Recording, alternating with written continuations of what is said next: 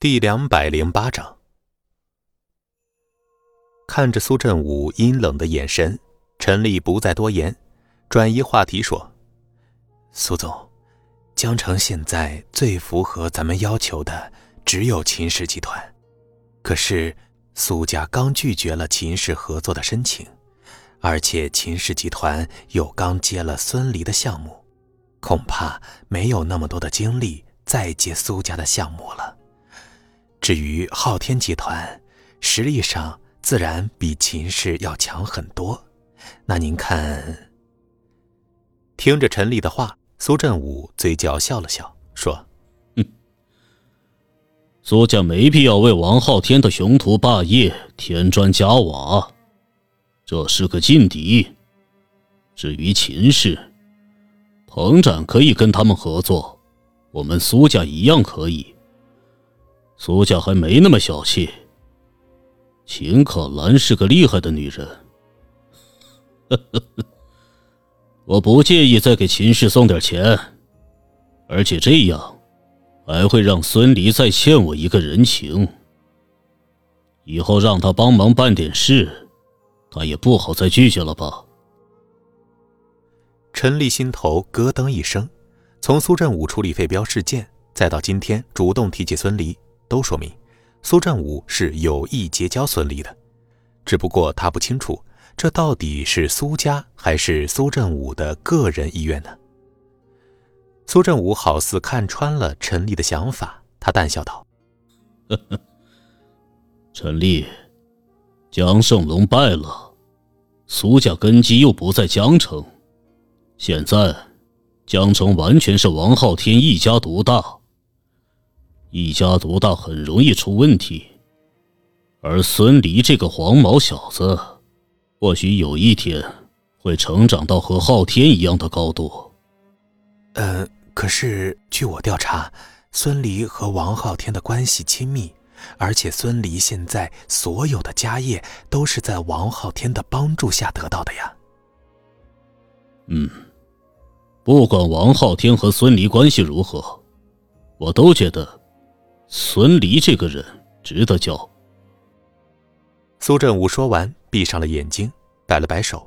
陈丽识趣地慢慢退出了房间。可是就在陈丽的手碰到房门的时候，苏振武玩味的声音再次传来：“告诉秦可兰，我和彭展集团的老板是好朋友。”“是，苏总。”陈丽答应一声，关上房门，站在门外愣了片刻，心中一惊，秦氏真的是攀上了大树啊，孙离这棵大树。苏振武已经下达了指使，陈丽自然是没有丝毫的犹豫去执行，立即拿出电话安排去秦氏集团的时间。秦可兰再次回到秦氏集团，保安和前台的手掌都拍红了。经过这件事啊，秦可兰在秦氏集团的声望和地位已经提升到一个极其高的高度。秦可兰重新返回办公室，眼神冰冷地扫了一遍，对着小宋说道：“小宋，把办公室里的东西全部换一遍。”秦可兰说完，转身去了会议室。办公室收拾好之前，她都会待在会议室办公的。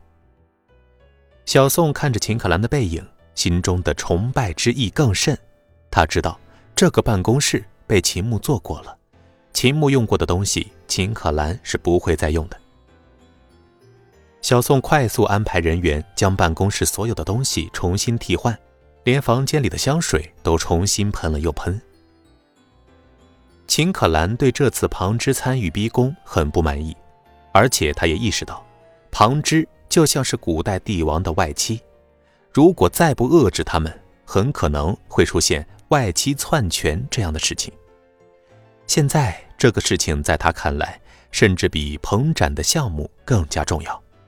“小宋，我这里有份名单，你联系一下，就说我让他们来秦氏开会。”秦可兰递给小宋一张纸，上面有十几个电话号码，都是秦氏旁支的代表人物。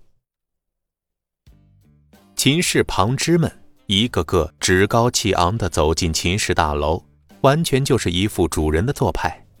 秦可兰站在楼上看着他们，嘴角冷笑。这些年对庞之太放纵了，竟然已经可以威胁到秦氏集团董事长的任命了。对于他们的处理，一定要快刀斩乱麻。老头老太太们在孙子辈的搀扶下走进会议室，他们这次带孙子辈来，就是要向秦可兰替孙子在秦氏集团谋个好差事。这样啊，既可以吃分红，又可以拿工资，多好的事啊！而且又是自家的企业，不来打卡，不干活，也没人管，多自在呀！秦赵、秦泽两人坐在角落一声不吭，看着这些作死的旁枝，心中冷笑啊。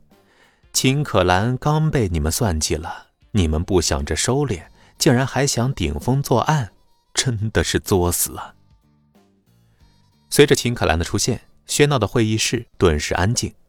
一个老太太扶着桌面，看向秦可兰说道：可兰，你喊我们这群老人家来是有什么事儿啊？只要是能帮到秦氏，我们这些老骨头在所不辞。他的话立即引着一群老兄弟姐妹的附和。各位爷爷奶奶、叔叔伯伯，能这样想就最好了，都是为了秦氏。既然你们能这么想，我也就不多说了。说完，秦可兰转头对小宋说：发下去。听着秦可兰的吩咐，小宋立即将手里刚打印出来的文件挨个发给了会场的所有人。秦赵、秦泽看了一眼标题，眼神一缩，彼此看了一下，都看出了对方的想法。今天这次会议啊，两人必须当哑巴，一句话都不能说。本集播讲完毕，感谢您的收听。